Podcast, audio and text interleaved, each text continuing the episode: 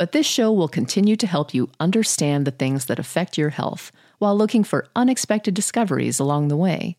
It will also explore thought provoking ideas and questions, like this one. And today we're going to talk about a concept that has, uh, at times, I think, been controversial. I think at times been uh, considered a theoretical. Uh, when I first got into functional medicine years ago, it was actually a prominent uh, concept right. Of, right. of of the immune system. And because what we started to realize was in chronic pain, we, we have a chronic pain practice for those of you who haven't uh, watched us before. And we treat just about anything that won't go away. and we've de- combined two disciplines, uh, functional neurology and functional medicine, to address fibromyalgia and peripheral neuropathy and chronic fatigue and chronic gut problems, chronic thyroid problems, and dizziness, vertigo, balance, things that won't go away. People get things, they go away, fine. They don't go away, you need to know why. And, and the immune system was uh, an obvious first place to start, I think, for, for those in the field at that time, that there must be something with the immune system that's causing the problem. There was a concept called TH1, TH2 shifts, TH1, TH2 balance. I've drawn the little seesaw uh, picture of it, uh, I think, a thousand times in, in, trying to explain to people. And, and, and I, uh, and I think it's, I don't, I think Dr. Gates is going to explain to me today whether it's getting more credibility or if it's just something that you're using more because you see it's a valuable tool because it is affecting people. Frequently, we'll talk about, Dr. Gates does all the treatment now and he's always researching and frequently he'll tell, talk to me about how this was a th this was a shift during pregnancy this is the mystical why do I get pregnant and then I feel good and then all of a sudden I don't after I deliver the child.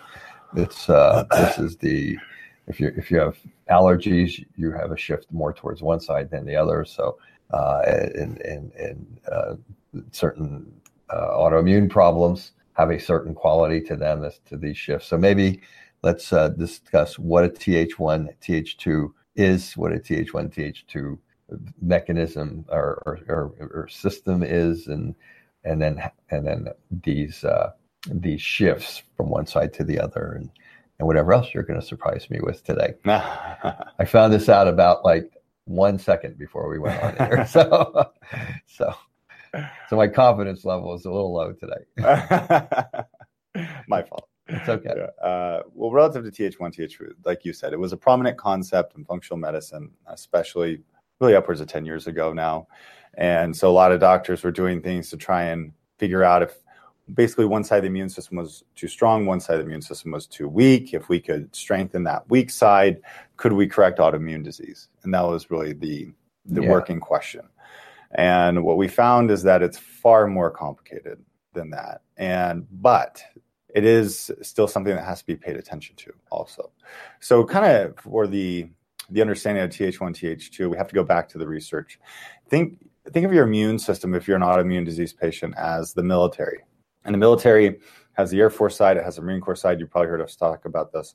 And then under each branch, you have generals, and then you have colonels, and then you have lieutenant colonels, on and on and on down the ranks. And think of the guys down here they're the messengers, so to speak. They're the ones communicating back and forth, saying, hey, this is over here, let's do that, and relaying a lot of messages. Well, your immune system is much the same way. And all these ground troops, so to speak, are referred to as cytokines. And the cytokines basically may go up. Eh, like if there's a, if you have rheumatoid arthritis, cytokines may go up if you're Th1 dominant. Maybe you want to tell them what Th1 means. So Th1 and Th2 mean T helper cell 1, T helper cell 2. So your thymus makes immune cells uh, largely. And so your thymus helps to program if somebody's going to be a T helper cell, a T helper, T helper cell 1, T helper cell 3, T regulatory cell, all these different things. Your thymus and other parts of your immune system are programming these issues lots of times early in life. But circumstances throughout life, environmental factors, epigenetics are the key terms that you're going to hear there, will help to program your immune system in another direction. And that's one of the prevailing theories as to why autoimmune disease is so much more common now, because there's some sort of environmental trigger that's happening with our population that's causing our immune system to not be as competent. So, leading theories include that we're too clean that we're not, you know, we're not in the dirt, we're not battling parasites all the time, which is really how our immune system was meant to form. Some researchers were giving Crohn's patients, they're actually giving them parasites to see if that would help their immune system to attack the parasite and not their intestines. These are just examples. And so that's important for you to understand. So we have the clean hypothesis, too many antibiotics, vaccinations, uh, food supply issues, stress. All these things are being discussed about in the literature relative to why we are kind of getting this pandemic of autoimmune problems in our society. And so, in understanding Th1, Th2 further, um, when they did research on this, they found that, for example, conditions like rheumatoid arthritis and multiple sclerosis were Th1 dominant versus allergies, allergic disorders, your eczema patients, those of you um, who sneeze all the time and have hay fever, you're Th2 dominant. And in the research, they then started working with animals and they took, they can induce rheumatoid arthritis in a mouse, for example. And they would feed that mouse joint tissue, and the mouse's rheumatoid arthritis would go away, which is pretty wild. And what they discerned is that you have this huge Th3 regulatory system in your gut. 70% of your immune system is in your gut, right? According to the probiotic commercials.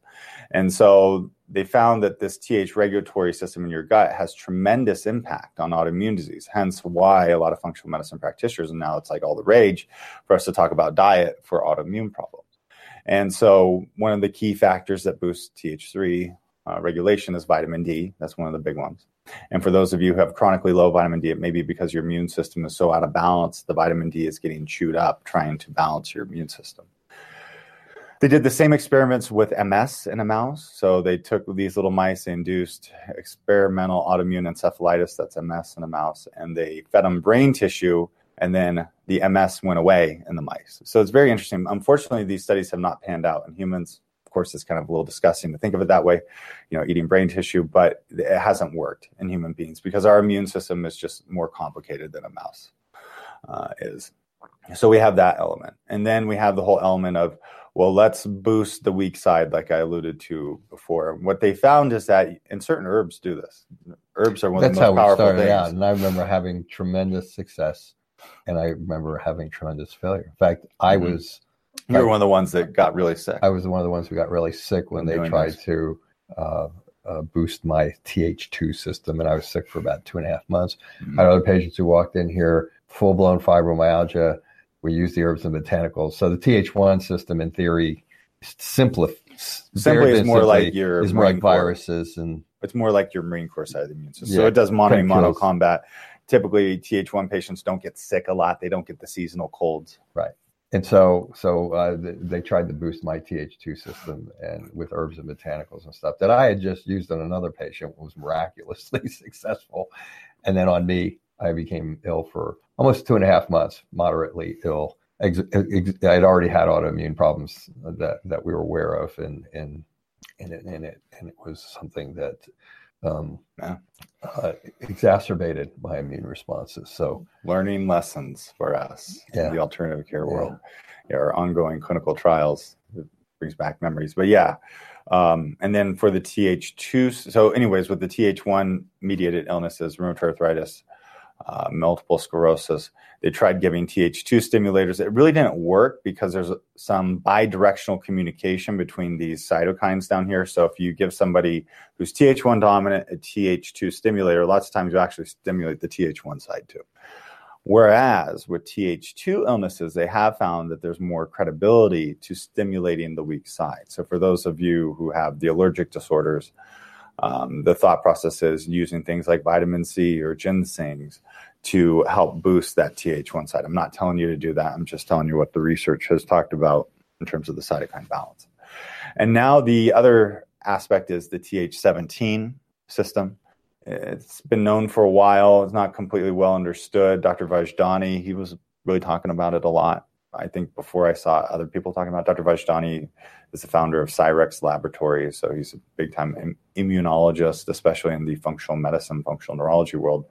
And so the Th17 system is like your evil dictator, and it likes to promote inflammation. It likes to keep autoimmune illnesses going. And so what we're finding is that this Th17 system really is turned on and a lot of autoimmune problems, and especially Lyme disease. So, for all of you Lyme sufferers, if there are any of you watching this broadcast, or if you know somebody with Lyme disease, you may want to share this and our other broadcasts on Lyme disease because the current literature is coming out showing that it's an immunosuppressive illness and it's an autoimmune illness. First, you get immunosuppressed, and then it turns into autoimmune, basically. And so, once the Th17 gets going, then you have this inflammatory problem, and and then the real trick becomes how do you dampen all of this? And that's you can go back and watch our other broadcasts. Clearly, the gastrointestinal tract has tremendous importance every food intolerance you have. What's the bacterial relationship like in your intestines? Are you spilling pieces of inflammatory bacteria into your bloodstream? Stress, what factors are breaking down your intestines and the chronic stress response we see to be the most neglected element in the alternative and functional medicine, functional neurology world. And then, yes, there's the infamous heavy metals and things of that nature, but um, molds, things of that nature. But we frequently find that practitioners will go down one rabbit hole pretty deep. So, you know, you have your heavy metal guy and you have your mold lady, and I'm not being gender specific, just examples. And they, that's all they focus on, and that's all they think the illnesses are. In reality, it's a confluence of all of them. You have to see does the individual have a history of heavy metal exposure? Are they actually being exposed to mold? Things of that nature. So, that's kind of the story, I think, on TH1, TH2. Anything that you think we should further discuss hmm. or elaborate? No, no, I think that's a complex subject. It really this is. This is a complex subject mm-hmm. to, to, to, to try to do in like 15 minutes. I'm not sure. Um, you, you, you go on for a long time on this. It, yeah, I think that probably covers it to a degree. I mean, it, I guess I don't know how many people are actually going to be out there searching TH1, TH2. Those of you who are searching this, we're assuming that you have some understanding of the concept eh, or that you've been exposed to it maybe by someone like me 10 years ago mm-hmm.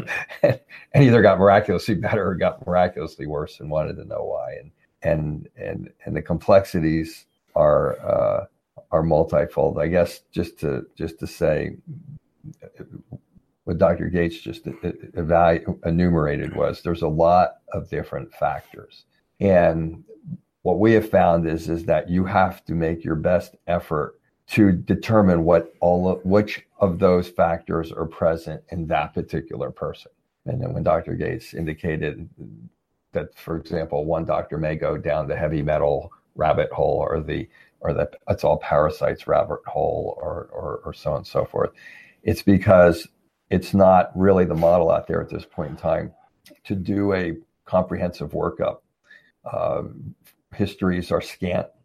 Uh, we take a 22 page history. We have the patient fill out a 22 page history relative to chronic conditions, and it illuminates a lot of these factors. Then I've already taken a brief history, if you want to call a half an hour brief history, uh, prior to that to see if that person has the types of problems that we have, and then to start to categorize them. And then uh, during the exam, Dr. Gates takes a further specific history. May seem like a lot of uh, over overwhelm or like overkill, but it's not because you have to determine which of these factors are there in this particular patient, frankly, before you execute the case.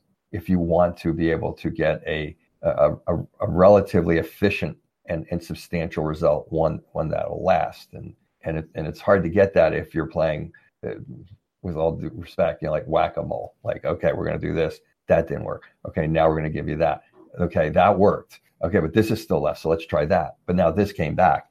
And this is and this topic is is to, to try to put it in, in more uh, uh, lay terms, this topic of TH1, TH2, TH3, TH17, and the and the play between all these is kind of why that occurs. Uh, so so from that perspective, it's one of the, uh, I'm sure it's one of the intentions of, of, of, kind of bringing that to you. So really, to me, that's kind of the the the everyday commonsensical, maybe commonsensical is not the word I'm trying to use, but uh, the, the takeaway of, of TH1, TH2, TH3, TH17.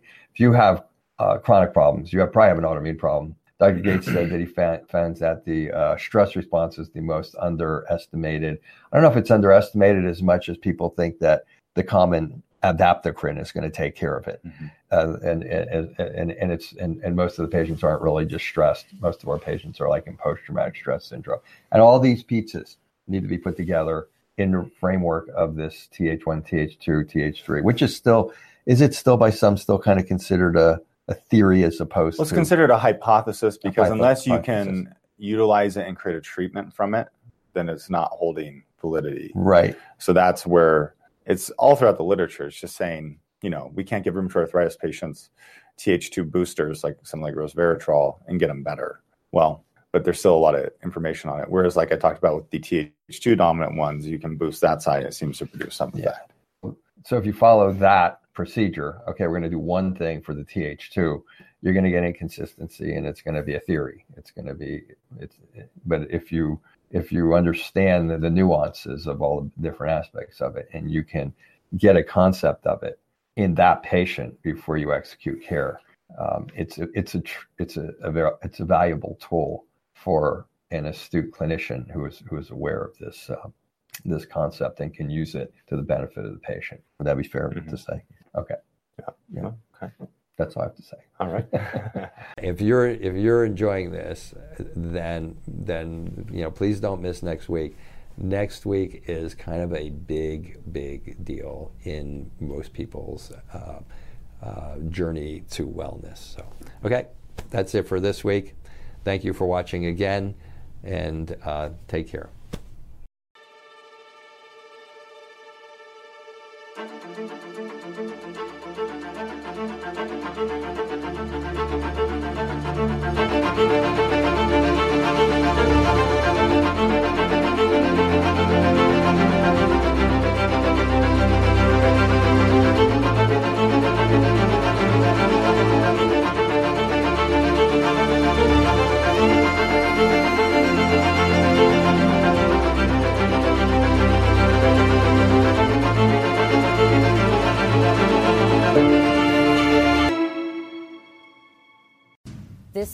Conclude the episode. Thanks for tuning in. If you like what you hear, please leave a comment and subscribe. Thank you.